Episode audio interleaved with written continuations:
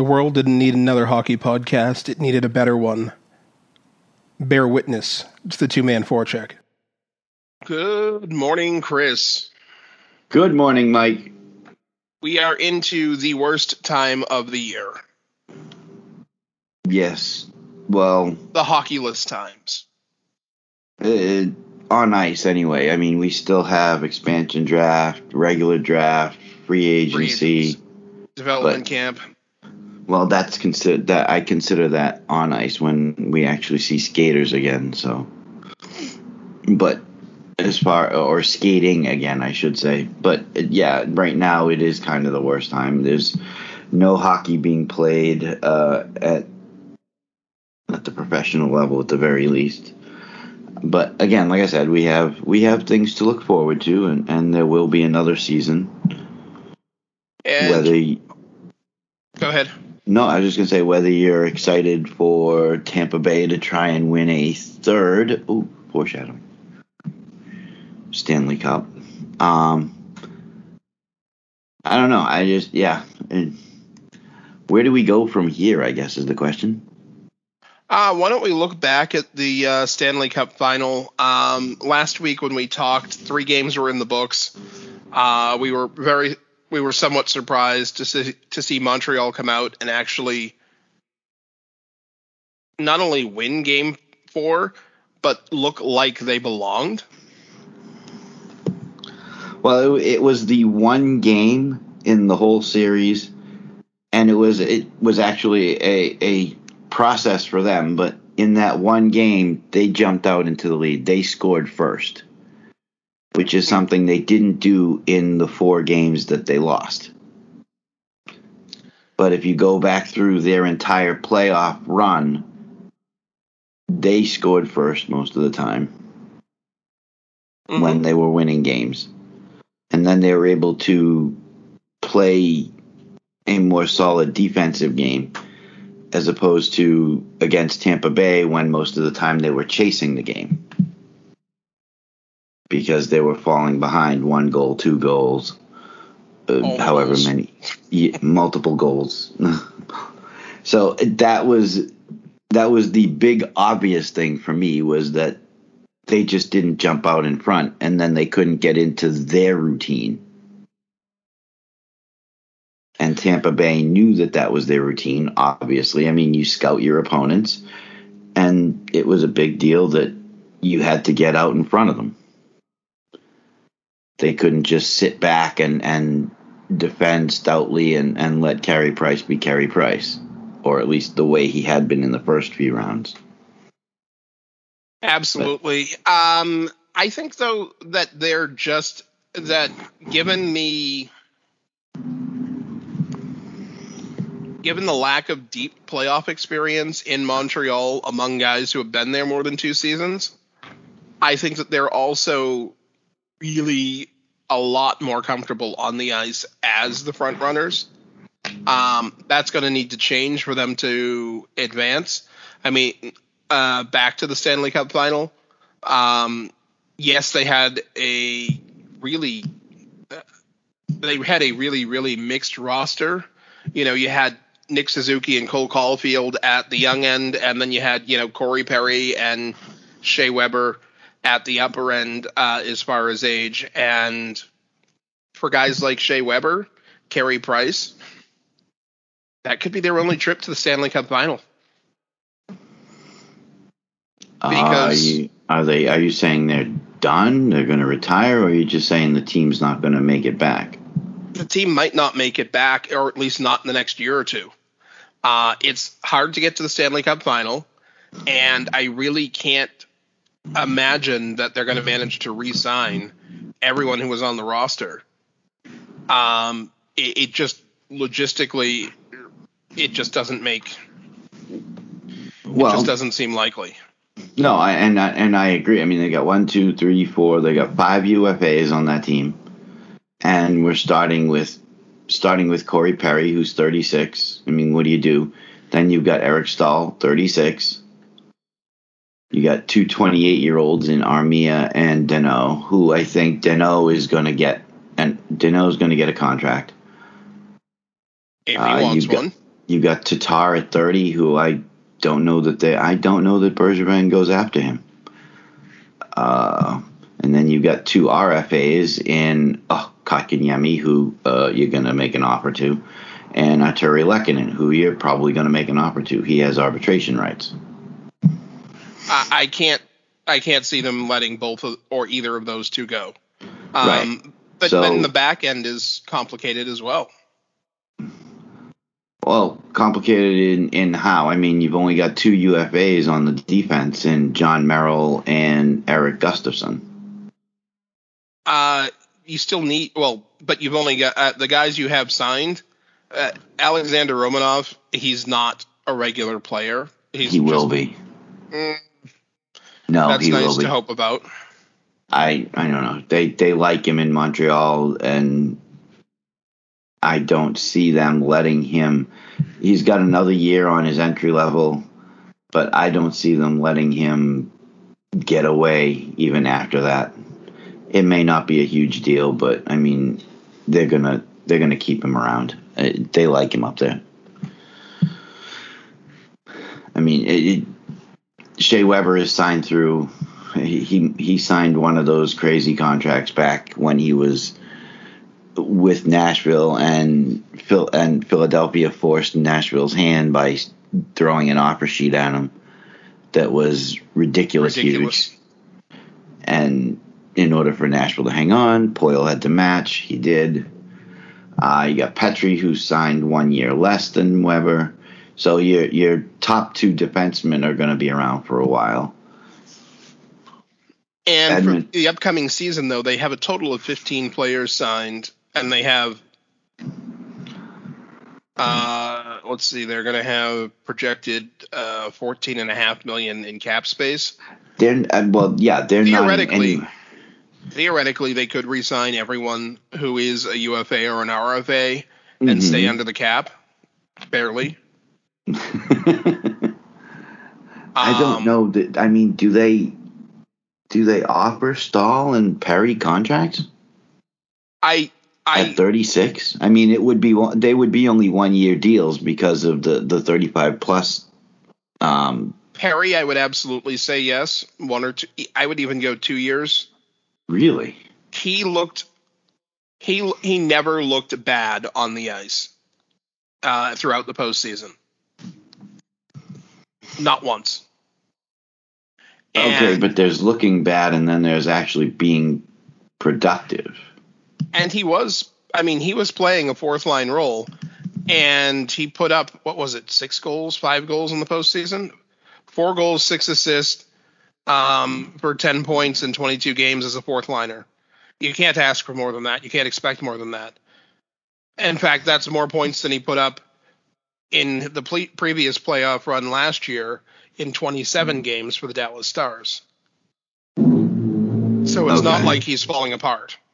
And again, in 57 games last year with Dallas, who was definitely offensively challenged, he had 21 points, 5 goals, 16 assists. This year for Montreal, 9 goals, 12 assists for 21 points again in 49 games.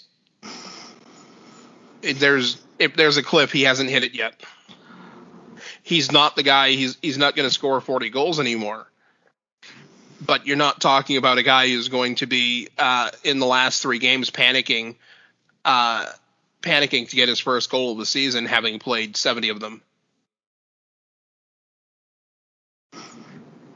Okay, I mean it's not like there was a drop off between 2020 and 2021. I mean, he same number of points in 12 less games while having the same average time on ice per game, 13 minutes and 44 seconds and 13:43 the year before. Yeah, I agree that there hasn't been a drop off. I just don't know that there might be somebody in their system, and I haven't gone through their system, but there might be a younger body that could fill that role. Given how much young talent is on the ice right now, I don't know how many more young bodies they have to put into the league. Well, how many young bodies are we talking about? I mean, you got Suzuki, you got Caufield, and Kotkaniemi. And that's 21 ages 21, 20, and 21 respectively. Even Jake Evans is still fairly young. I mean, he's one of their draft picks. He just turned 25. And it was good to see him come back before the end of the playoffs. I mean, Alexander Romanov is 21. He's got enough veteran presence around him that they will be able to take him under wing, though. I mean, Weber again going to be there forever. Jeff Petrie going to be there forever. I mean, even Joel Edmondson's got 3 years, got another 2 years on his deal before he's a UFA. Don't know if I'm wild about Brett Kulak, but he's got another year. I'm sorry, Edmondson has 3 more years. Benchara has another year. I mean, Alexander Romanov's got enough veteran presence around him that I don't think he's a liability age-wise. I mean, the youth on the forward in the forwards is. I like what I'm seeing from Suzuki and Kotkaniemi. Obviously, Cole Caufield is as advertised as far as being the goal scorer. It would be nice to see a full season out of him and what he can actually do. I think Perry does get a 1-year deal. Personal opinion, I think they offer him a 1-year deal to keep him around and shore up that fourth line until they can figure out where they go from here type of thing. Eric Staal. I mean, is Eric Staal and the other one is Eric Staal. I mean, what do you do with him? I mean, I'm going through some of their prospects now, looking at the guys who played in Laval last year. I don't know how much more there is in the system right now. I mean, you had Cameron Hills play 18 games for the Rocket and get 1 goal, no assists. Just 1 goal. You had Ian Misak. He was a late second-round pick in 2020. He played in the Czech Republic. He played in Laval 2 games, 2 goals, and that's 2 goals in 22 games. He played in the Czech Extraliga and got 0 goals in 11 games. Okay. Czech Republic International U20, he had 7 points in 9 games. And then he played in the EHT, 1 assist in 2 games. He's not NHL ready at this point. No. And you've got, what's his name? Jesse Jolinen. He was a late second or early second round pick in 2018. He had 1 NHL goal a game last season, no points. He played 29 games for Laval, 9, 8, and 17. Okay. And then he played for Pelican of the Extraliga, 21 games, 5, 2, and 7. I mean, he might be NHL ready, but is he going to put you over the? Is he going to contribute more than a Corey Perry, especially at his size? He's 6'1" and 168. Okay. So is he going to contribute more than Corey Perry or Eric Staal? My answer is unlikely. I was just taking a gander at Staal's number, and if I had to venture another guess, like I said, the first one would be that they give Perry a 1-year deal. I don't know that they're going to give Staal. I mean, Staal was combined between Buffalo and Montreal. We're talking. Nobody scored in Buffalo. We're talking 53 games. He had 13 points. Now, granted, yes, he was a minus 20 in Buffalo, but then he was a minus 10 in Montreal for minus 30, and we're talking almost 15 minutes of ice time, face-off percentage was not where he'd like it to be. It's the lowest of his career, actually, at 49%. Nope, I lied. He had a year where he was at 41.8. So he's actually when he first third, fourth year in the NHL, he was actually very low face-off percentage, and then he worked on it, got better. So it's on the downward trend now. I don't know. I think it's either going to be Perry gets a one-year deal and Staal gets nothing, but what you just presented to me, maybe they do give Staal a one-year deal as well. And you know what? Even if he looks okay, and one of those guys starts blowing up the AHL, mm-hmm. you can always demote him. Hope he gets picked up on waivers, or move him for future considerations to someone who's got all sorts of injuries and needs a warm body. Now, if you look at the other side of the ice and you look at the winners, they got some issues. Tampa's whole situation is they've got granted they've only got 3 UFAs and 2, one of them you'd go, yeah, that's not happening because Jemele Smith is a UFA. But the other 2 UFAs, I think they're going to end up losing at least one of them because it's Barclay Goodrow and Blake Coleman. You can pretty much guarantee that Blake Coleman will be signed somewhere. Not by Tampa Bay, I don't think. I think both of them, if they make it to free agency, get signed the first day elsewhere. Blake Coleman is way too valuable, a bottom 6 forward, not to be on someone's roster. And it will not shock me if someone just tosses him a 3 or even a 4-year deal at a reasonable price to get him signed day one. And I know that 4 years for a third or fourth liner is more than most teams want to go with. Although if he could return to the numbers that he had in New Jersey, where he was admittedly getting a lot more minutes than are probably justifiable elsewhere, you've got a great second liner. I agree. I'm thinking Barclay Goodrow.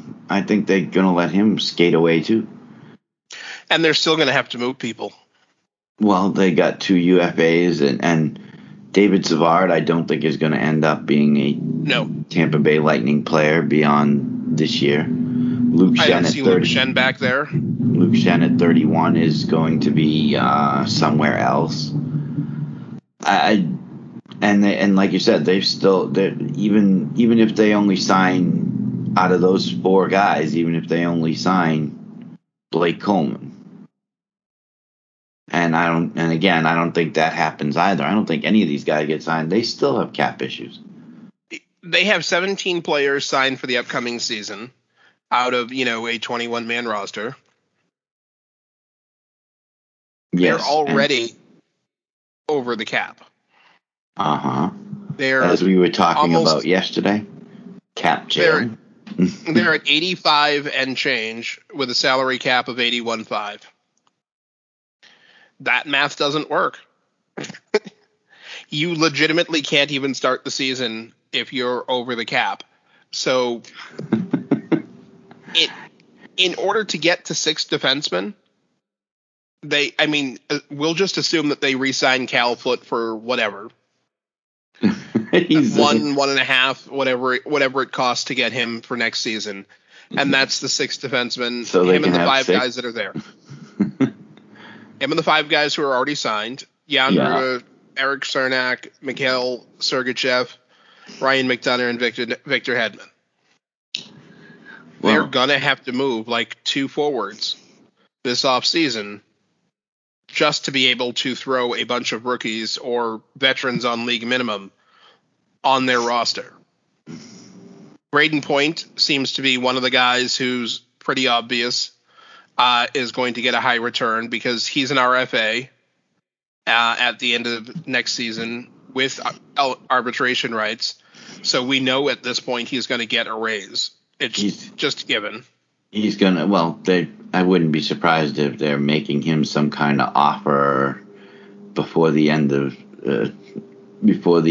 next season. It's either going to be during the season or it'll be this summer. But, yeah, they're going to – I think they trade him this offseason. You think they're going to trade Point? They almost have to. I think they're more inclined to trade Stamkos than Point. I don't see them trading Stamkos. Stamkos, 6 years older, more expensive. Sells way more jerseys. Injury. Yeah, Brayden Point has got 6 years to catch up on that, though. No. Brayden Point is the future of Tampa Bay. No. Stamkos is 31 years old and has a couple of leg injuries that were serious. No one goes to a Tampa Bay Lightning game to see Brayden Point. They go to see Stamkos. They go to see Kucherov. They go to see Hedman. They go to see Vasilevskiy and his amazing pads. Yeah. But if you're trying to tell me that Brayden Point is in the top 5 reasons that someone goes to a Tampa Bay Lightning game and he's not a member of their family and they're not a member of his family, yeah. Uh-huh. You don't think the Tampa Bay fans go to see Brayden Point, really? And the other forward, I think they're going to trade or who they might end up losing in the expansion draft is actually Tyler Johnson. He seemed to have a revival in the playoffs this year. He looked more effective even when he wasn't scoring than I've seen him in a couple of years. That one I'd be more inclined to agree with you. I just don't. I don't see them letting Point get away. He's the future of the franchise. How else are they going to get on it? Because you can't deal away the future. You can deal away Stamkos and survive. If you deal away Point now, you may as well say, you know what? We're not concerned about the next few years, which are like, I don't know, his prime years. He's 25 now. Stamkos is starting to slide down, is sliding down the backside. I mean, he's 31. Going to be 32. Steven Stamkos has a no movement clause. Brayden Point has no restrictions on being moved. And you can certainly get get him to make a list of teams he's willing to go. What is his no movement clause anyway? It's a full no movement clause. Nothing about him picking teams. It's a full no movement clause. All right. You can't even put him on waivers without his permission. Okay, I'm telling you that they're not going to lose Point. I don't see it happening. Uh huh. At 25 years old, the way that kid plays, and granted, even during the playoffs, I was saying, you know, they're like, oh, he's got all these goals, and you know, well, he scored half of them on the power play. To me, that means that he can't score even strength, but you even said that you'd take him in a heartbeat, and that's fine. I would too. The kid's a huge talent. Okay, but here's the flip side of your argument. Which guy is going to get you the bigger return? And how many teams actually have $8+ million in cap space to take on Steven Stamkos's contract? Because this is a salary dump, primarily a salary dump, so that you can get other people onto the roster. Brayden Point's not exactly cheap money here. He's $6.75 million. More teams have 8.3% of the cap than 10.4% of the cap. Okay, I don't see Brisebois doing it, but and again, one has 3 years of term left, so 3 years of Brayden Point, again, Brayden Point is younger. If you firmly believe that Brayden Point is a bigger attraction than Steven Stamkos, which of these two do you think is actually going to get a bigger return? If you think Brayden Point is the future, you must say him. But that goes against your argument, because if you're telling me that Stamkos is the bigger draw, then he's going to get the bigger return. That's my argument. But your argument is that Brayden Point is the bigger draw. And they're going to hang on to him, yes. And that they would deal Stamkos because he's going to bring more back. He's would got have term, to agree to be traded, which is the one difficulty in the whole thing. Yes. If he doesn't want to be moved, it's insurmountable. The only thing you can do as a franchise at that point is shoot yourself in several tender places and tell the fan base, yeah, we're not playing Steven Stamkos this season. We're going to wait for him to decide who wants to be traded. They do that every year because they didn't play Kucherov. So what's the argument there? You can't sit there and go, well, you know, we're going to tell the fan base we're not playing Stamkos. Well, first of all, they did that a couple of years ago. Second of all, they do that every year, it seems like, in order to skirt the cap issues. So telling the fan base that they're not going to play Stamkos, fan base is going to be like, yeah, okay, what's new? We've seen it before. We didn't have Kucherov all year and we finished first. We didn't have Stamkos or whoever the year before. We finished first. You know, I think that the fan base down there is a little bit shielded from the fact that, yeah, okay, losing a talent like that, whether it's Point or Stamkos or Kucherov, they're still finishing at the top of their division. They're still getting deep into the playoffs. So the fan base is going to be like, it's not going to have the effect that it might have in other cities to turn around and tell them that we're not going to play Stamkos. I don't think that argument works, because I think the fan base is a little bit I don't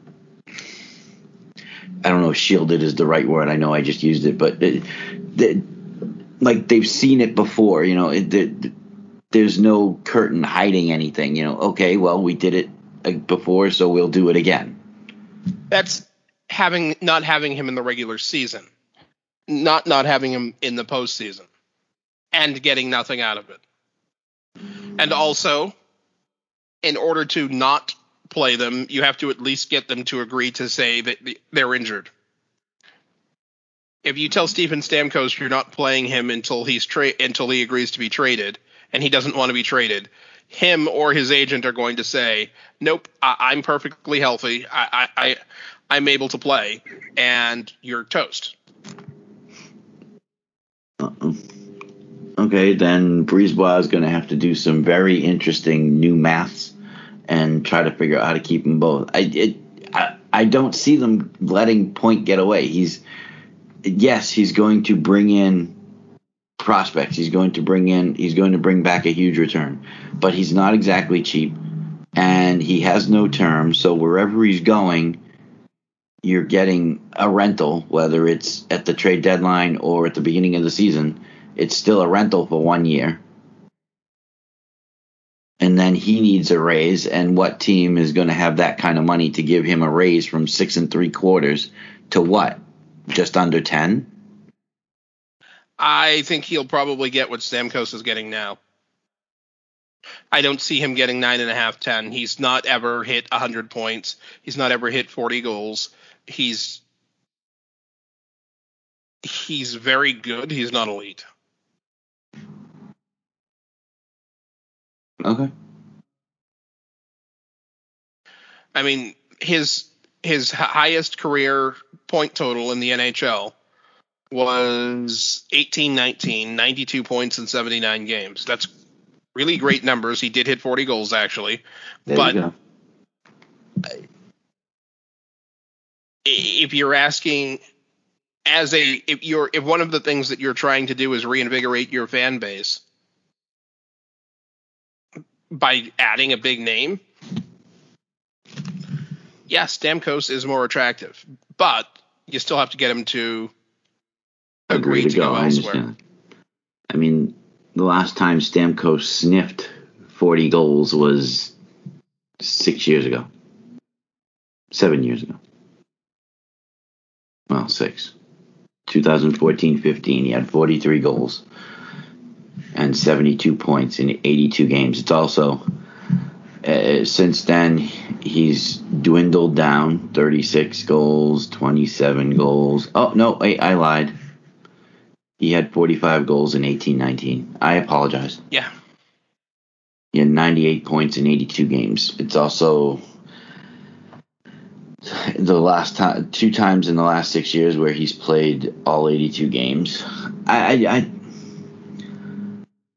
They got to find a way to keep both would be the ultimate solution.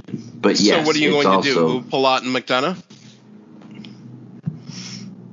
McDonough, maybe. I mean, are they stacked on defense?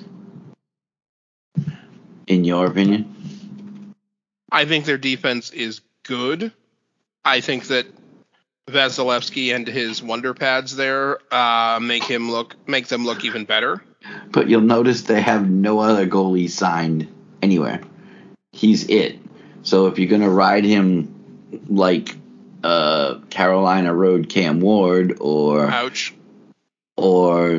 like the Rangers rode Henrik Lundqvist, actually it would be more than that because you have to ride him for all 82 games, which I don't think is humanly possible. Not in the current NHL, no. And not get the you could certainly put him in for 82 games, but you are not going to get the numbers that he's put up. He would fall off the cliff somewhere. If you're very lucky, he falls off the cliff in January, spends February at the bottom of the hill, and crawls back up through March and April, and then is back to normal form in the playoffs. I think they have a kid down in the minors somewhere that might still be under contract. Oh wait, yeah, they have three goalies in the minors that are all on entry levels. Hey, Spencer Martin's a pretty solid goalie. And then you've got Amir Miftakov and Hugo Allenfeld. Both on their entry levels. Those names all roll off the tongue. Well, Spencer Martin does, but the other two, no. I do not envy Patrice Brisebois this offseason at all. Because, yeah, you're going to have to lose somebody that's a big name, whether it's Palat. And Palat would be a draw. I mean, he plays. I'm not saying Palat's not a draw. He's not going to bring back what a Point or a Stamkos would. But, I mean, do you somehow, okay, Tyler Johnson. And again, Palat also has a no movement clause. Yeah, that's true. And so does Tyler Johnson. Well, Tyler Johnson has no trade clause. And Tyler Johnson's is modified. June 15th, 2021, full no trade clause. From June 15, 21 to 2024, he can submit a 20-team list. Yeah, Palat has a 20-team list, so that's not terrible. Basically, he'd list the likely playoff teams. I mean, and then teams with no cap space. Tyler might be somewhat attractive because he's got term, but is he a $5 million a year player? I would still take Tyler Johnson in a skinny minute. Well, I think that part of the issue there is that he's been buried in the roster. He does play right wing, so you know he's not coming to Boston. Exactly. I mean, they have a lot of good pieces down there, and unfortunately, Brisebois is going to have to decide which pieces he can live without. Well, I think the question isn't which pieces he can live without; it's which pieces he can restock the war chest with. You know, okay. If you trade the right guys and get the right pieces back, whether it's in draft picks, prospects, now draft picks, prospects, or current roster players, and right now roster players, except for bottom six guys or bottom $6 amount guys, just aren't useful. But they could use some draft picks because over the next couple of years they've got some holes. I mean, this year they're not picking until the third round. Yeah, they don't have a second round pick this year or next year. In fact, next year, second or third. In fact, in the next three drafts, they're currently missing half of their picks in the first three rounds. That's a little worrisome. Even when you have a lot of high-end talent under contract for the duration, that's still a little worrisome. They need to refresh the draft picks and or find young prospects that are going to work in their system. But they're not the guys we're discussing aren't the only guys likely to be traded this offseason. We've talked about Seth Jones saying that he was not going to re-sign in Columbus.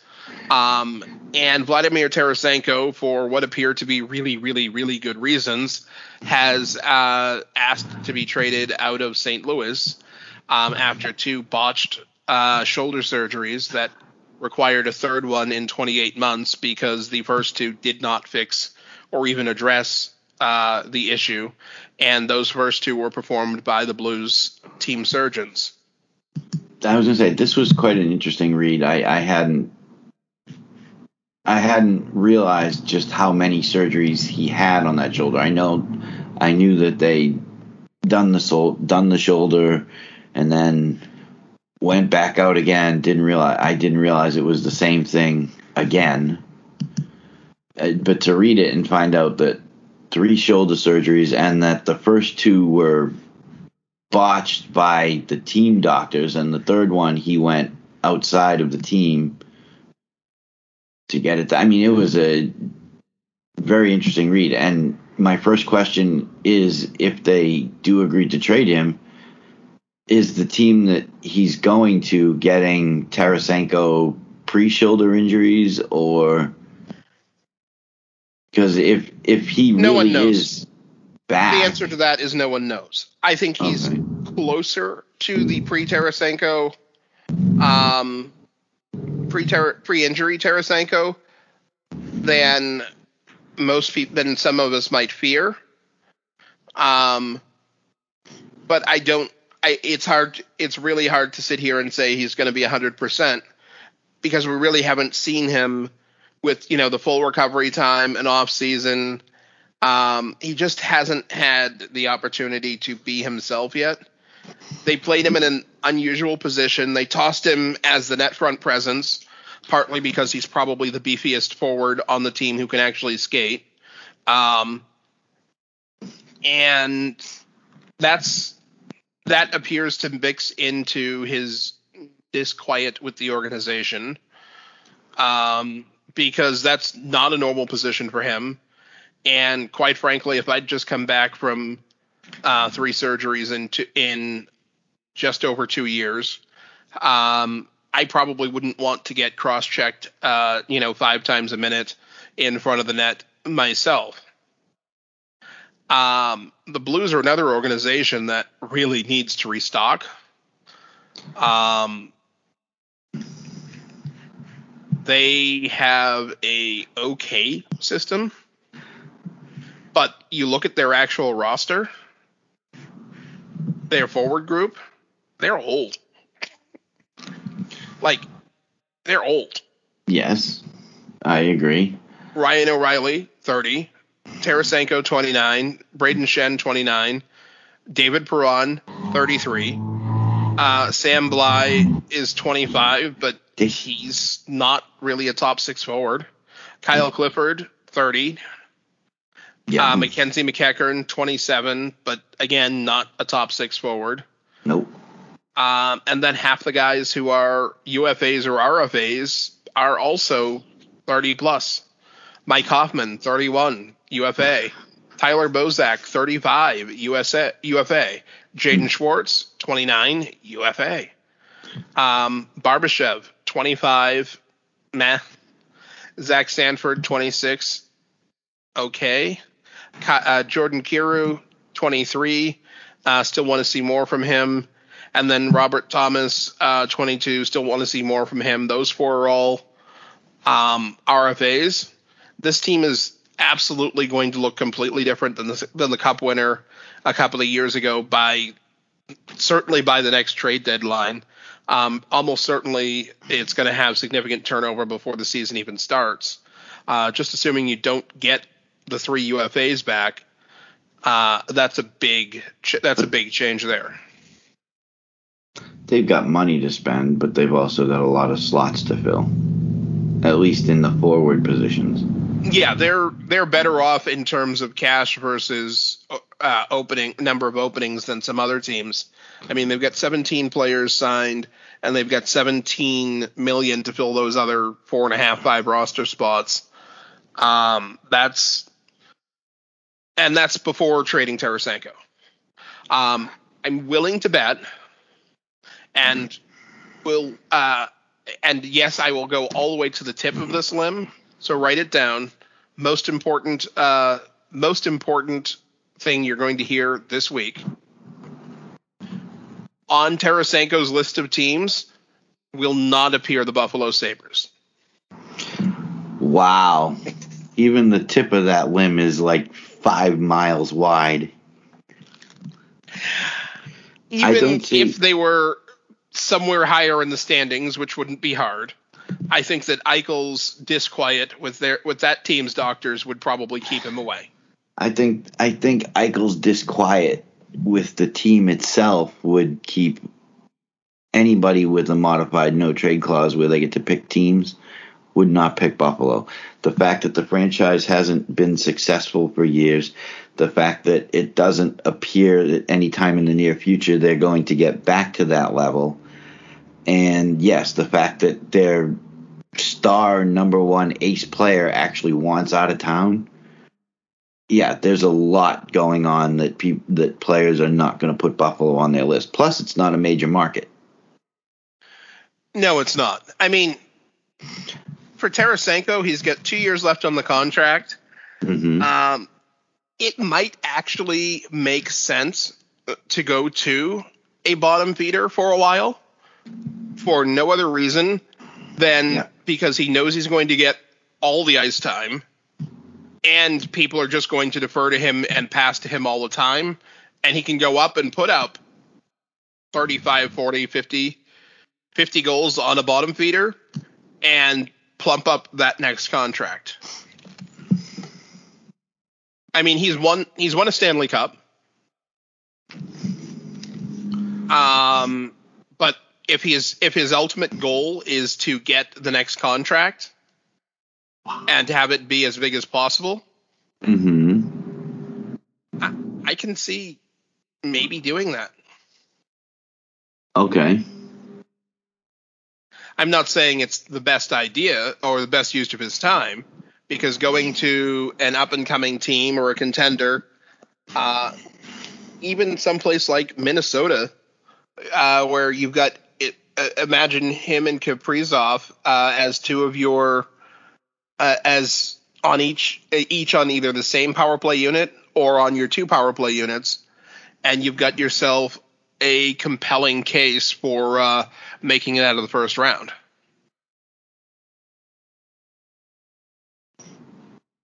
Minnesota,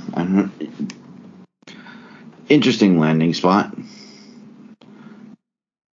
Be interesting to delve into that and see what kind of return, what they'd have to give back to St. Louis. And that's the other thing in all this is how picky can St. Louis be, because they're gonna have to eat some money, I think, in order to make this deal go through.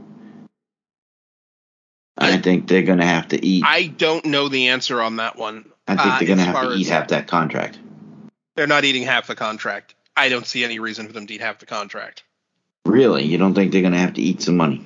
Dude. I didn't. You said half the contract, and that's just not going to happen. They're going to have to eat some money because they will probably have to hold on to $1 or $2 million. But having to hold on to 50% of this contract for 2 years, no one's doing that with a flat cap. It's just not going to happen. And they're not going to get the return that they expect either. He's not bringing back first-round picks. Oh, they'll still get a first round pick for him. Wow, really? I don't know. I legitimately don't think anyone is taking the 1920 season all that seriously, where he was, by the way, a point per game player in the regular season. And I think, sorry, go ahead. And I think that this year is the essentially all 2021 season, because none of it was played in 2020. I think that it still gets a big asterisk as well. He played half the games after, again, his third surgery in 28 months. And he played solidly. I mean, he wasn't spectacular. He wasn't even above average. But he came back. He scored goals in the playoffs. Two. And it was in game 4 of a series that they get swept out of against Colorado. But he still showed improvement across the course of the season. Okay. And on a team that admittedly sucked in the playoffs. To counter all that, St. Louis thinking that, you know, oh, if we trade Tarasenko, we're going to get this basket, this bushel of great picks and everything else.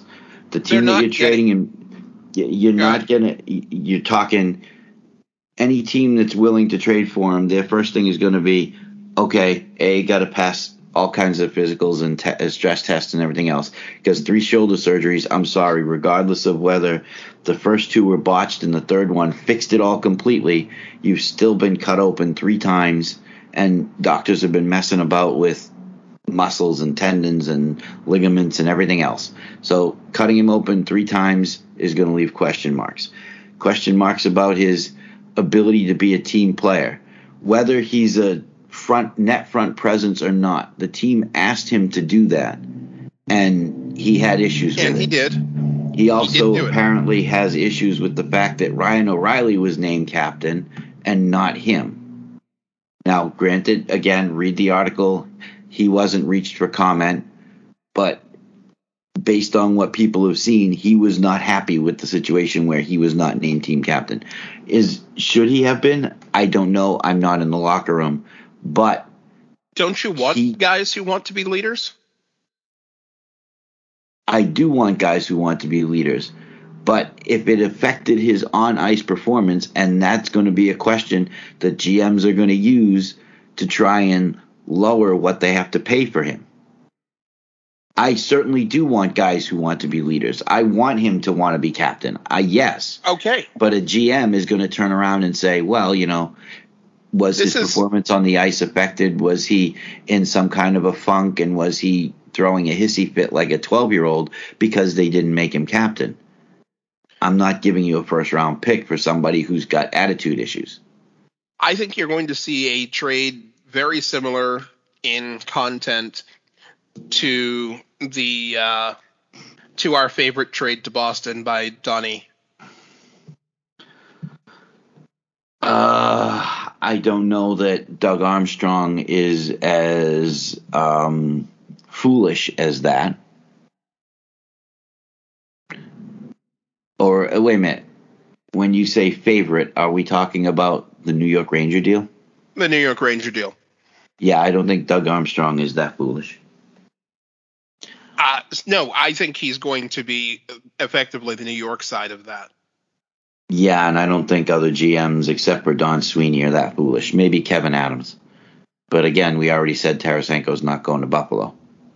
And we both agree. I think that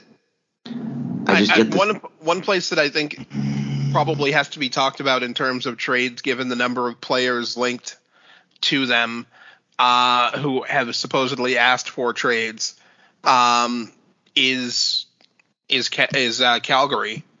And I think that they have the capital to swing him with or without leaving money behind. Calgary as a partner. They have an extra draft. They have an extra second-round draft pick next year. Mm-hmm. At present, admittedly, they don't have many players signed. They have 13 players signed for next season and 14 in cap space. But supposedly Tkachuk has asked out of town and Goodrow has asked out of town, and that's almost $14 million between the two of them.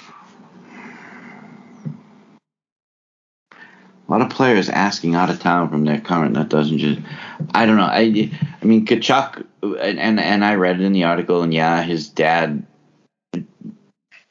was a St. Louis Blue, and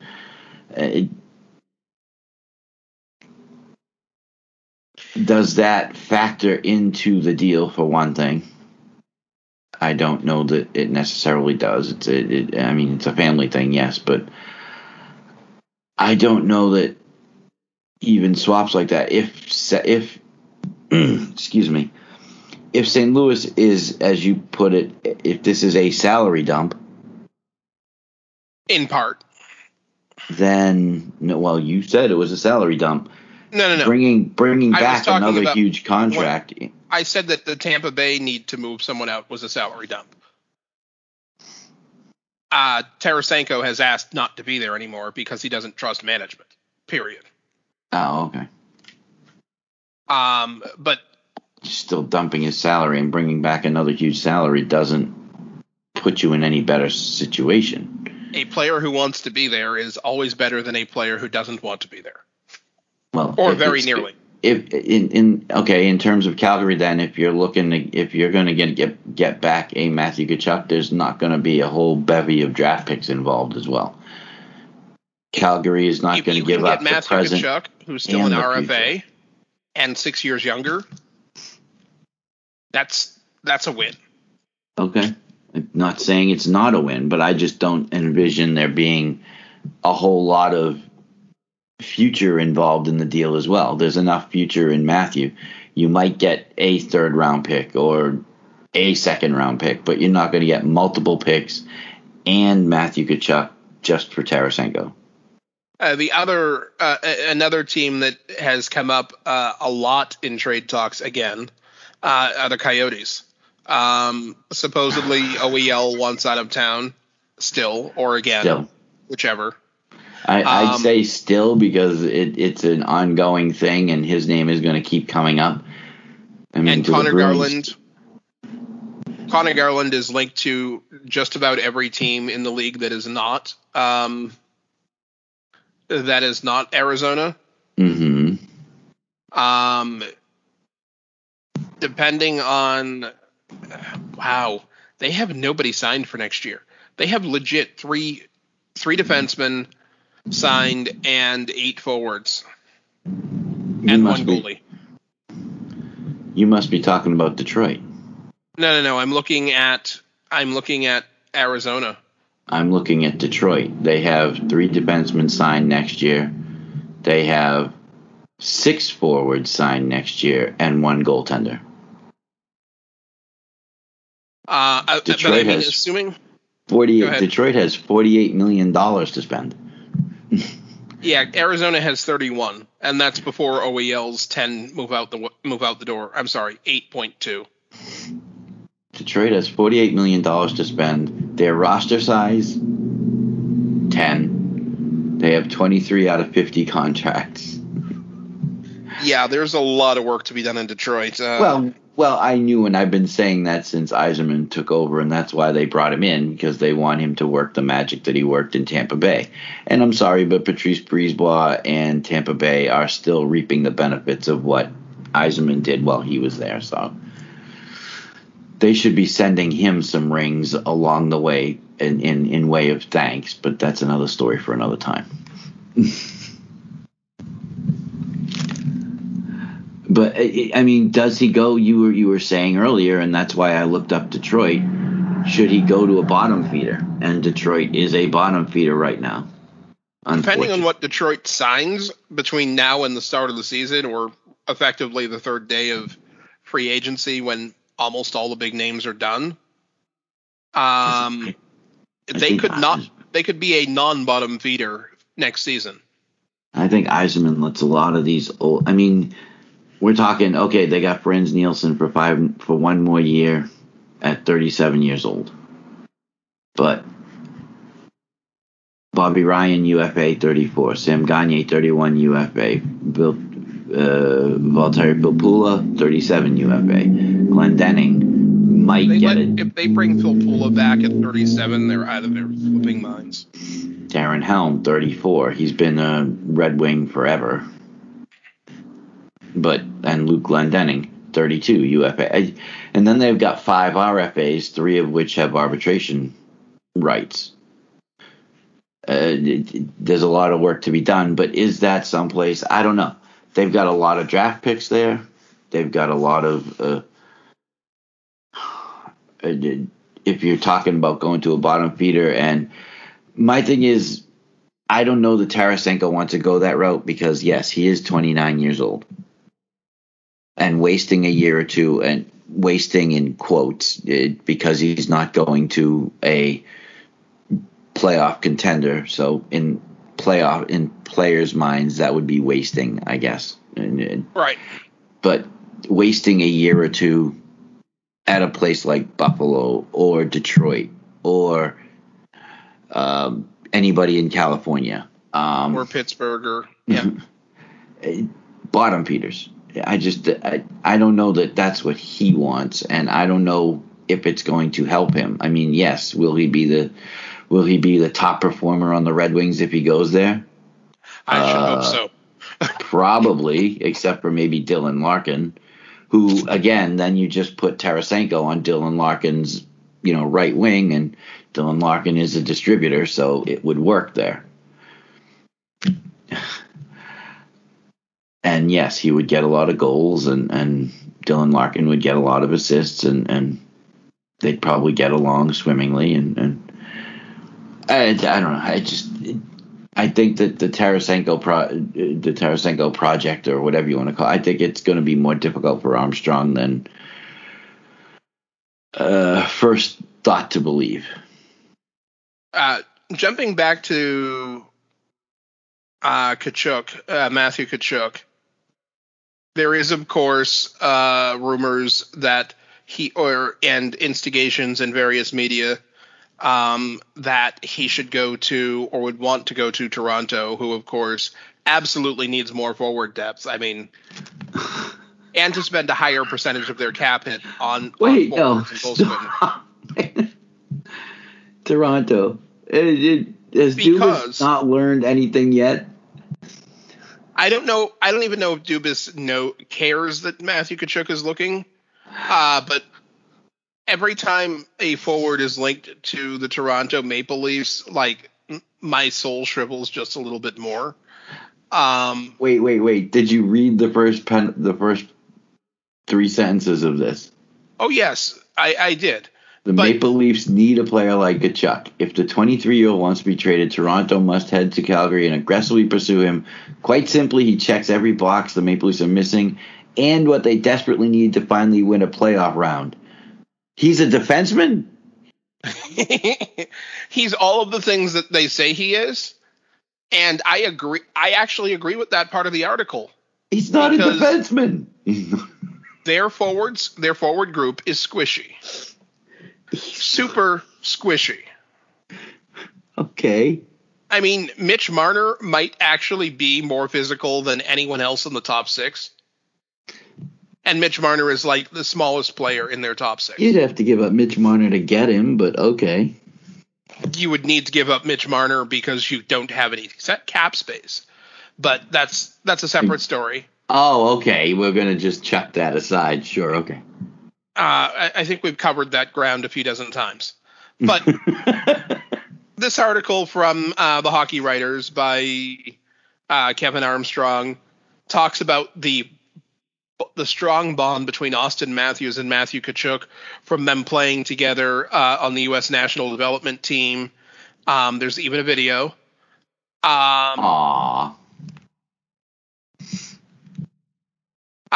And the article mentions that Tarasenko might be headed to Calgary, and offers up William Nylander as a trade piece in the deal. And of course, there is trade history between the two teams going back a couple of years. We're not going into that, but yeah. Thank you, Kevin. This is well written. I'm going to first off, William Nylander. It's imaginative. And doesn't get it done. unless you're talking Nylander and a whole lot of something else. I think Nylander and a first would probably do it. No. Not enough. And to be quite honest, that's sad. Matthew Tkachuk does not play defense. But he's still probably a better defender than than half of the forward roster on that team. There is the problem. And at least one or two defensemen. And again, there is the problem. One interesting story I tripped over while doing some prep work for the show. Emerson Edom, former NHL player, Chris Stewart, former NHL player, have jumped into the ranks of hockey ownership. The two of them have purchased, have joined the ownership group of, where's the name of the team? Long Beach? Long Beach, what is it, SPHL or team? There are a very, very, very small number of black hockey owners anywhere. For two NHL alumni to jump in and help grow hockey across multiple demographics and in places where it probably hasn't really deeply penetrated before, that's just huge for the sport. Anyone who's paid any attention to the demographic shift in the U.S. in the last 50 years and the projections for the next 30 years has to understand that this is a must-have if the sport is even going to continue to support 32 franchises in the NHL, much less grow someday or grow its viewership from the fourth of the big four, maybe to the second or third. I don't see the NHL or anyone catching the NFL in the U.S. anytime soon. It just isn't going to happen. But if they want to climb out of fourth, you have to be you have to appeal to as many potential demographics as possible. They mentioned some of the other owners. Joe McGinley, he's a co-owner of Kamloops of the Western Hockey League, and of course Emerson Edom is a Long Beach native himself. Well, Emerson Edom is part of the ownership group for the USPHL. That's Long Beach. Mm-hmm. Chris Stewart is owner of the NA3HL team in Minnesota, mm-hmm. which apparently was inactive at the time that he purchased it. But just reading this article, Chris Stewart's a busy, busy man. Yeah. Because not only is he part of the ownership group that owns a franchise, but he also works for Philadelphia as a development coach. Because they hired him right after he retired. He's co-coach and hockey ambassador for the Jamaican national team. Yep. I mean, this guy is busy. I mean, I'm worn out just thinking about all the stuff he has to do. Chris Stewart he was never the best hockey player on the ice, but he was on the ice because he worked his backside off. And it doesn't appear that retirement, or at least retirement from the league, has slowed that down. He may have retired from hockey, but he's not retired from working, that's for sure. The article's up on NHL.com, but it's courtesy of a blog that you just really need to start following. That's The Color of Hockey. They're on Twitter as well. It's not particularly hard to find them. And definitely reach out and tell them that we said hi. Lots of good reading going on there. I love the last bit of this, the quote. For me, being a guy who was a walk-on to the Ontario Hockey League, and I didn't really develop until I was 17 or 18 years old, I think it was important to kind of pay it forward and give guys here a chance in a lower league to help them develop and reach their goals. I was not aware that he was a walk-on. Yeah. And Emerson Edom, he had a couple of injuries that shortened his career. But he still managed to be a first-round draft pick. So from OHL to first-round draft pick, not OHL walk-on to first-round draft pick is a pretty steep climb. If he had one or two more years of development before, playing as an 8-10-year-old and up, who knows what would have happened. He could have been a top 5 pick instead of a 29th pick. Yeah. Old story, I know, but I hadn't encountered it before. Let's set the Wayback Machine for December 8th, 2009. There's a Toronto Star article by Mark Zlowinski about Brendan Shanahan. So you're going to jump even further back into the time machine. At age 14, Brendan Shanahan is at an arena.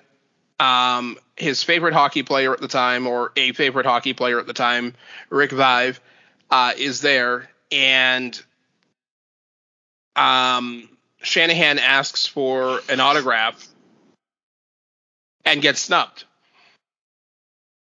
4 years later, Shanahan is in the NHL. They're in the middle of a nothing game that means nothing to anyone. And lines up against Rick Vive. And as soon as the puck drops, proceeds to pummel him bloody. Because he had been snubbed 4 years ago. For an autograph. And I both love and hate this story. I love the quote. It was a quiet, uneventful game. He couldn't believe the rage I had, not only in attacking him, but it took two linesmen to restrain me afterwards and throw me in the penalty box. Over an autograph. I both love and hate this story because, one, a passion for hockey and whoever your heroes are is a huge part of what shapes your life. It really is. People who don't have mentors, who don't have goals, end up in really bad places, and they probably hurt people aside from themselves on the way there. However, I'm not sure even I'm petty enough, and I'm pretty petty sometimes, to hold a grudge for 4 years to the point where I go and beat the snot out of someone just because. First of all, it's not so much that he harbored the grudge. It's the way he paid it back when he finally had it. The punishment does not fit the crime. He didn't sign an autograph. And you turned around and pummeled the guy to the point where it took two guys to pull you off of him. And let me be clear. I am the first person to believe that celebrities are paid to do their job, which is to act or to make music or to play their sport or however it is that they got famous. It is not necessarily to interact with their fans. I don't, for the most part, care if anyone ever signs an autograph or if they charge $200 for it. If you're stupid enough to pay $200 for an autograph, whatever. So I don't necessarily blame Vive for not wanting to sign the autograph. Right. I'm not saying... On the other hand, the story is still kind of hysterical. I mean, the better payback was what happened 3 years ago when Rick Vive and introduced Shanahan to his 14-year-old son. And Shanahan signed the autograph, took a picture, gave him a piggyback. You know, that's the better payback is, okay, who's the bigger man? Instead of beating the guy down on the ice, you just basically rubbed his nose in it with his 14-year-old son present. by turning around and signing that autograph for him and you know, treating him with a modicum of respect and dignity. And admittedly, there's 20-plus years of maturity difference because... Well, there's that, too, yeah. Yeah. He's had time to get over it, I guess. 4 years wasn't enough time, but, you know, a couple of decades, sure. A couple of decades and some bruised knuckles, yeah. That's fine. I do laugh. I don't expect... You know, I've tried to get autographs in the past. I've never paid for autographs. I've tried to get autographs in the past. And if you get turned down, yeah, it hurts in the moment, but... these guys are basically doing a job as well, and nobody comes up to me and asks me for my autograph at my job. So the fact that they have a job where, you know, they have fans and yeah, okay, sign a few autographs, but I'm not saying they have to stand around for hours and make sure every single person has one. But it'd be nice to, you know, sign a few on the way out the door or whatever. I wouldn't harbor them right. I wouldn't hound them right after a game. Like as they're coming off the ice. But yeah, I mean, usually crowds gather after they come out of the locker room and, you know, they usually sign a few autographs along a rope line or something like that. So yeah, you didn't get the autograph at the time. I guess the phrase is get over it. Yeah. Seek therapy, get over it, whichever way you want to put it. I mean, beating the guy senseless seems a little bit over the top. But hey, these things happen. Stephen Johns, as we all know, got knocked out of hockey through post-concussion syndrome. He's 29 years old. Has he officially called it a day?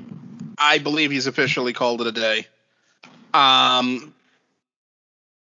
He sat up last year of his contract, then returned home to Pennsylvania.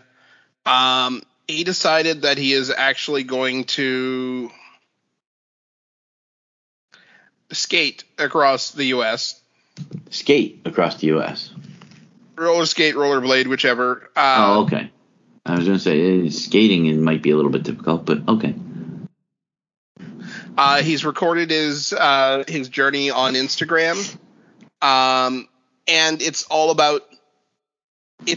about just making sure that people are aware of the difficulties that can come with this sort of injury.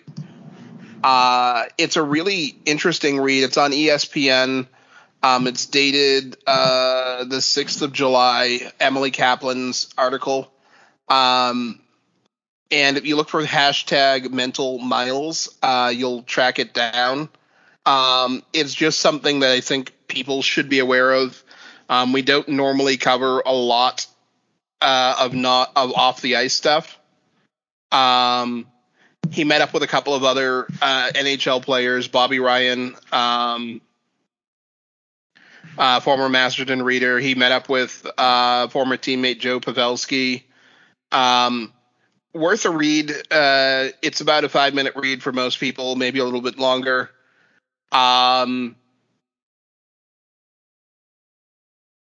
And I think this is one of those things that even if you're not a sports person, concussions can happen to everyone.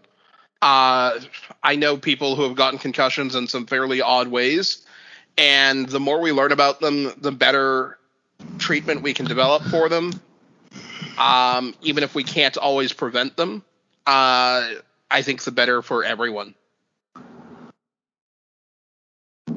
Concussions, I mean, you watch the hockey players that get concussion. I mean, you go look at Marc Savard, for one thing. I mean, never the same. Still has issues with oh, yeah. Even light. And, I mean, still has issues with light, photosensitivity. I mean, it still has issues with sleeping. He's come out and said, I mean, concussions are nothing to, I mean, oh, yeah, he's out, he's got a concussion again. I mean, it's nice that sport is finally recognizing it. And when I say sport, I mean all sport. And, you know, they have rules for it. And in soccer, you get, as far as getting people off. And replacing them. They get extra replacements, and in hockey, stopping for head injuries. The issue is that you still have the player has to recover from it. And the more, like you said, the more that we can shed light on the subject, the more research can be done. And I commend Stephen Johns for doing this. And I do hope that he clears up his post-concussion issues. Absolutely. Let's see. Where was I? This was a good read. I mean, I read this. It was a good read. But, yeah, it's something you want to sit down and digest. I mean, it's not just a quick, let me skim it and... Absolutely. Kelly Cup has gone up. July, the Fort Wayne Comets of the ECHL won the Kelly Cup as league champions. And this year's coach is someone we're probably going to be familiar with going forward.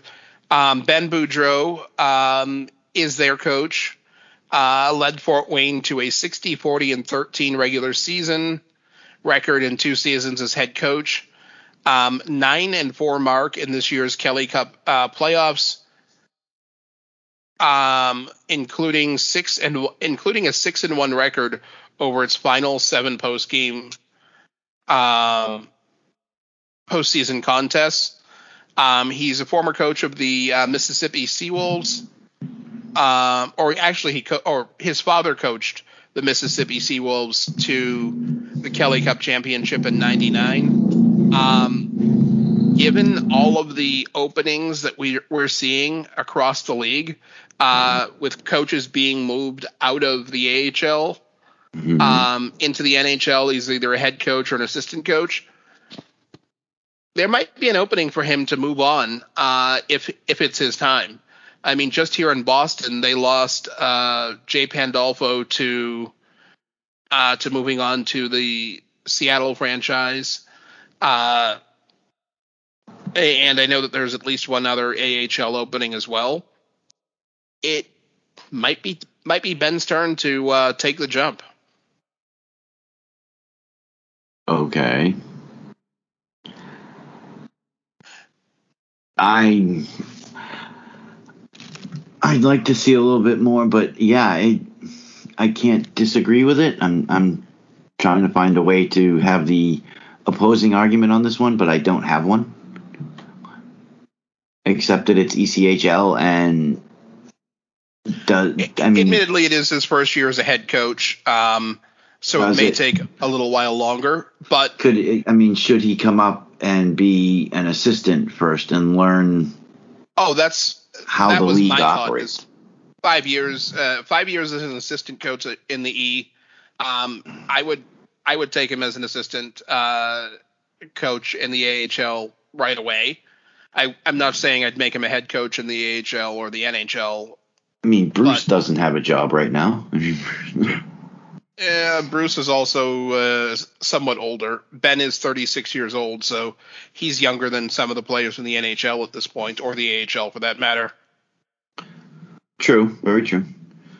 But it might be interesting to see him because he's before the Fort Wayne Comets, he was at the Norfolk Admirals for 2 years, and then the Bakersfield Condors for a year. Wow. So, I mean, he got a little bit of a history in the lower levels. At 36, he's doing it the right way. You start out, learn the ropes. I could see him coming up as an assistant and then, maybe in his early 40s getting to be a head coach, or sooner if it's proven that, like, he's handling the defense for a team like Phil Housley was. It turns out that Phil Housley, not as good a head coach as he was an assistant running the defense for Nashville. Is it though? Because let's face it, he was about the 97th voice in 3.5 years in Buffalo. And that's true too. I mean, can you really gauge him based on his one opportunity to this point? I mean, he went back and became an assistant elsewhere, but where is he? Is he Pittsburgh now, I believe? Honestly, off the top of my head, I don't remember. I want to say it's like Pittsburgh, but yeah, it did. I mean, I like Phil Housley. I mean, the defensive style that he ran. So yeah, can we bring Ben Boudreau? And I think that at some point, yeah, he's going to be a head coach. I think he's got the pedigree. So, sorry, go ahead. No. We talked about Ben. Ben, it's going to be interesting. I think we will see him in the A or the N at some point, and it's a name worth tracking. We talked a little tiny bit about Vasilevsky's pads, which I might make my new Twitter handle. But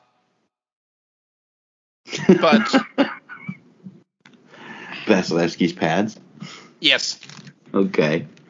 Oh, quick cleanup. Phil Housley, assistant coach with the Coyotes. Sorry, back to Vasilevsky's pads.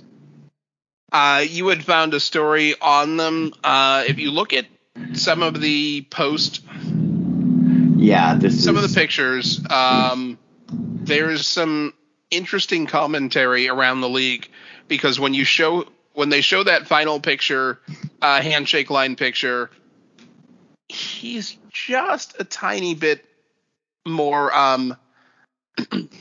filled out than Carey Price, despite their only being a 5-pound difference. Between the two players, yeah. And they're about the same height. They're both listed as 6'3". Mm-hmm. Scouting the Refs is one of those sites that has pictures of the pads up.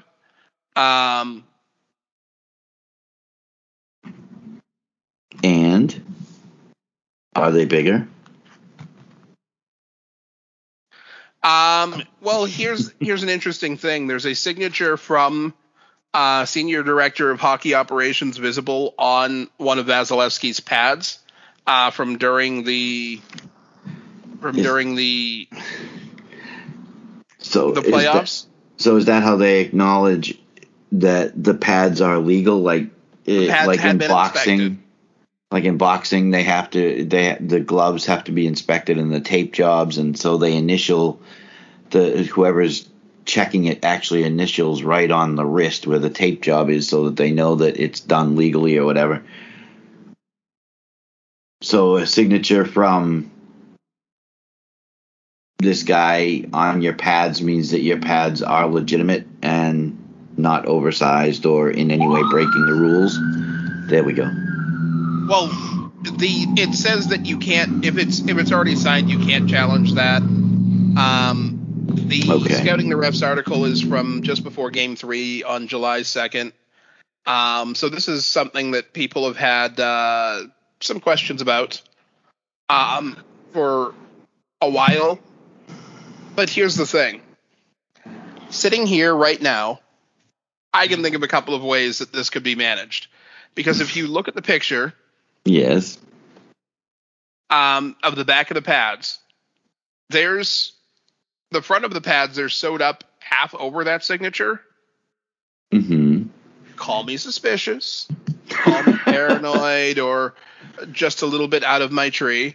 You wouldn't be the first, probably won't be the last. But if those pads are sewed on over the signature, isn't it just barely possible that maybe some part of the equipment could have been reassembled in the time since the signature was applied to that bit of material?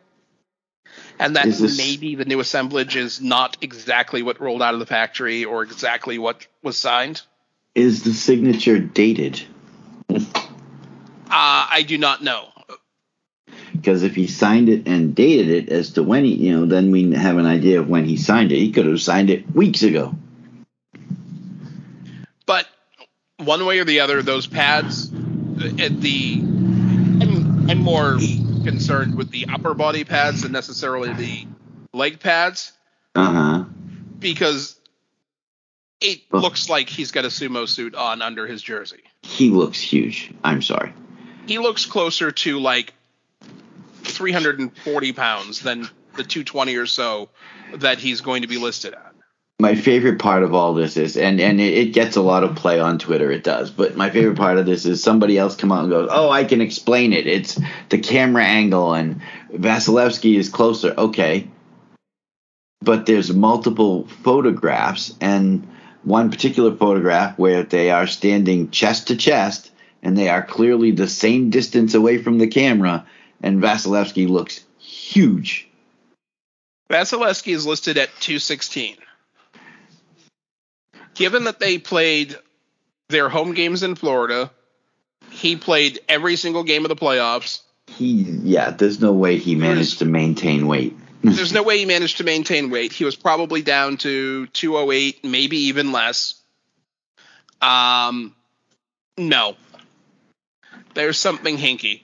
I mean, the underlying thing here and my takeaway right at the start that I read this was it doesn't matter because the NHL is not going to do anything about this. Gary Bettman is not going to turn around and suddenly start taking championships away from anybody. No. And it matters, but it's not. Nothing is going to be done. I genuinely think that this is one of those things that should happen when the players skate onto the ice at the start of each period.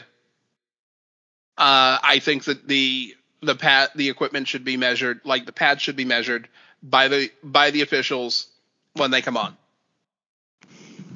Hey, they're checking baseball players' equipment for sticky stuff now, like whenever they come off the field at the end of an inning. So, and I think that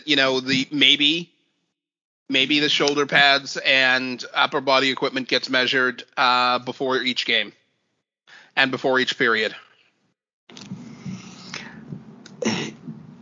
Before each period, maybe, but, 10 minutes or an hour before the game. Yes, I agree. And at the very least, it should be done in the playoffs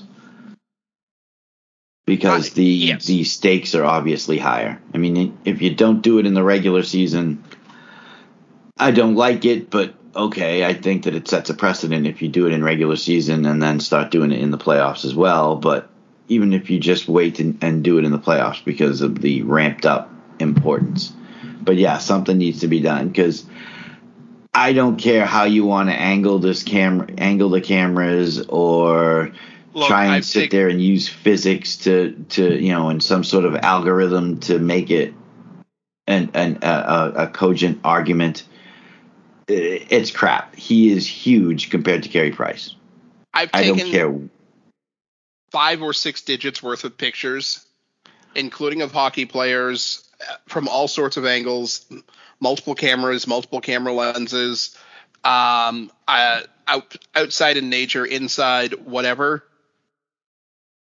There's something a little tiny bit hinky here. Yeah. And the other argument was that Vasilevskiy also looks taller than Carey Price. Okay, we all know that when they record heights, they get a little bit creative sometimes. Yes, creative is a good way to describe it. I was going to say forgiving because you tell me that somebody like Nick Suzuki is 5'11", and I'm going to be on the floor laughing. As you should be. You tell me that, back in the day, to use one of my favorite players, Sergei Samsonov, listed at 5'8" and 185. Okay, the 185, realistic. The guy was a brick house. 5'8", maybe an inch or two stretching it. They were talking about how Vasilevskiy or might be using something called the steel steps gate, and apparently those are no-no in the NHL now. So I don't know if it's the skates, but yeah, this whole photo thing is hinky, and I don't care which angle you shoot it from. The guy looks huge compared to Carey Price. And that's all I wanted to say about it is that I think maybe there's something to it and the people on Twitter actually have a beef. But nothing's going to come of it. There's not going to be any repercussions. Nope. Nothing. It's just going to be ignored, sort of like the Brad Aldrich story with him not with Bettman not mentioning it on his radio show and being on national television and not mentioning it and not being questioned about it at all. Agreed. And that would be a slightly more important topic than Vasilevsky's pads. Also more important, and something we might have done a little bit earlier in the show, but I hate going in this direction. Matthias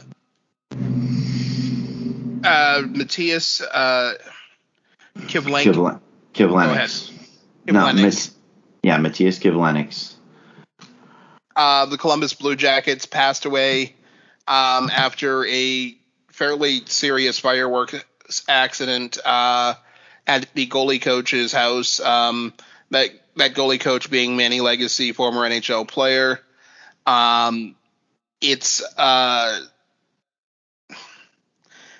This is ugly. He was 24 years old.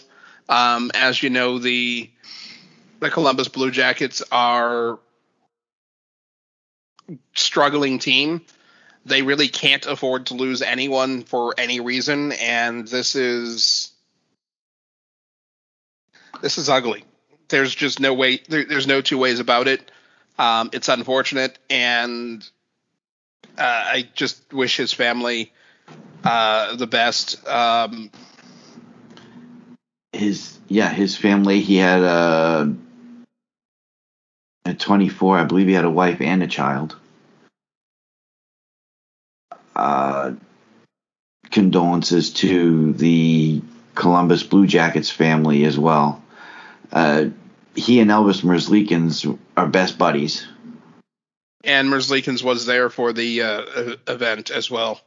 It was not only a July 4th celebration, but they were also celebrating the wedding of Manny Legacy's daughter over the holiday weekend.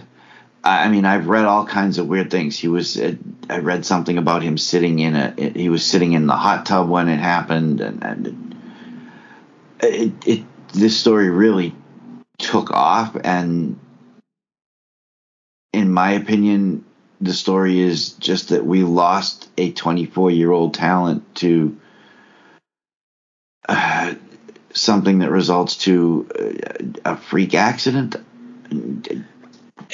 I think the most generous way we can thing we can say about it is human error. Okay. If we just call it human error and leave it there, I think that's all we can and should do. I mean, he was in line to actually be, because Columbus was going to have to move on either Korpisalo or Merzlikins because of all the cap issues and everything else that are going on. So he was actually in line to be the backup, most likely, this upcoming season. And his career was on an upward track. I mean, Columbus was looking strong with their three-headed goalie tandem, because the Kivlenix would come up when Merzlikins or Korpisalo went down with injury, and he didn't look lost in the net. This is a kid who, I mean, undrafted free agent signing, and made his debut in Madison Square Garden and won the game 2-1 against the Rangers. I mean, this is a kid who worked his way up, and at 24 was on the cusp of being a regular in the NHL, and to be struck down like that. Yeah, my prayers and condolences to the family, friends, teammates. It's a sad turn of events for somebody that was on an upward track. Absolutely. Again, condolences to his family, friends, coworkers. Something I've been waiting for this draft also popped up in the Columbus blog ecosystem.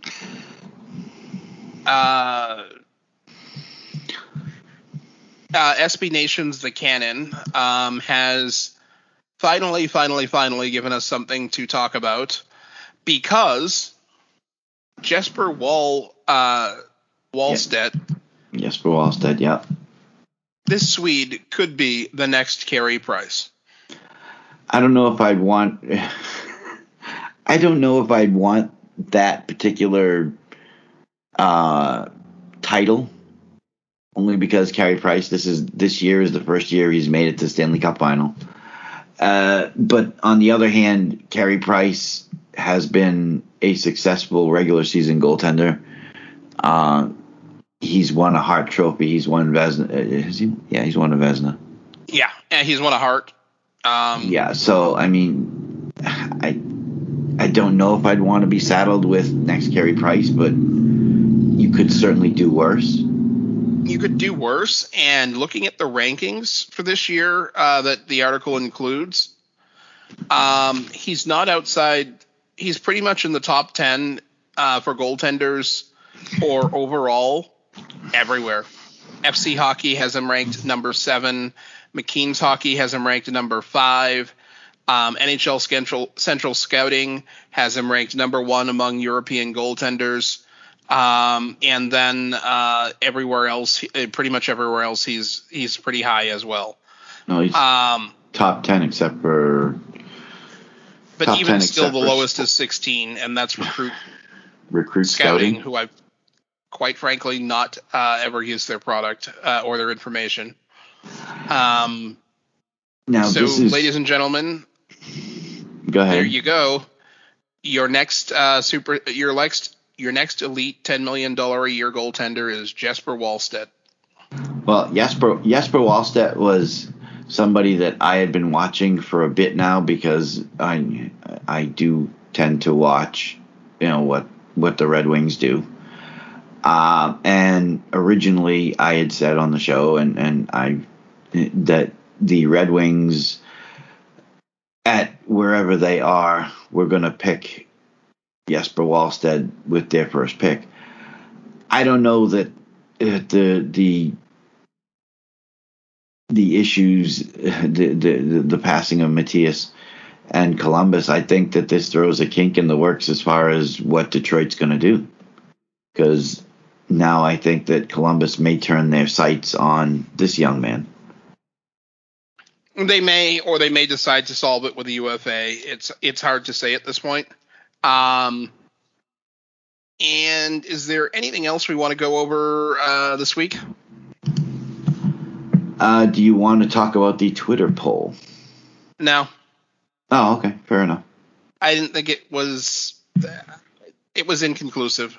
So it was. Oh, okay. Well, if it's inconclusive, it's not going to do much for us.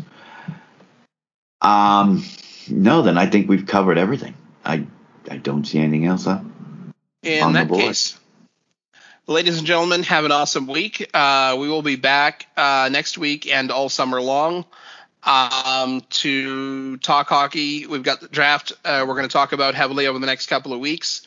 Obviously, free agency and the expansion draft, whatever trades happen this year. And it looks like there's going to be some very interesting trades between now and training camp. So do not turn us off over the summer.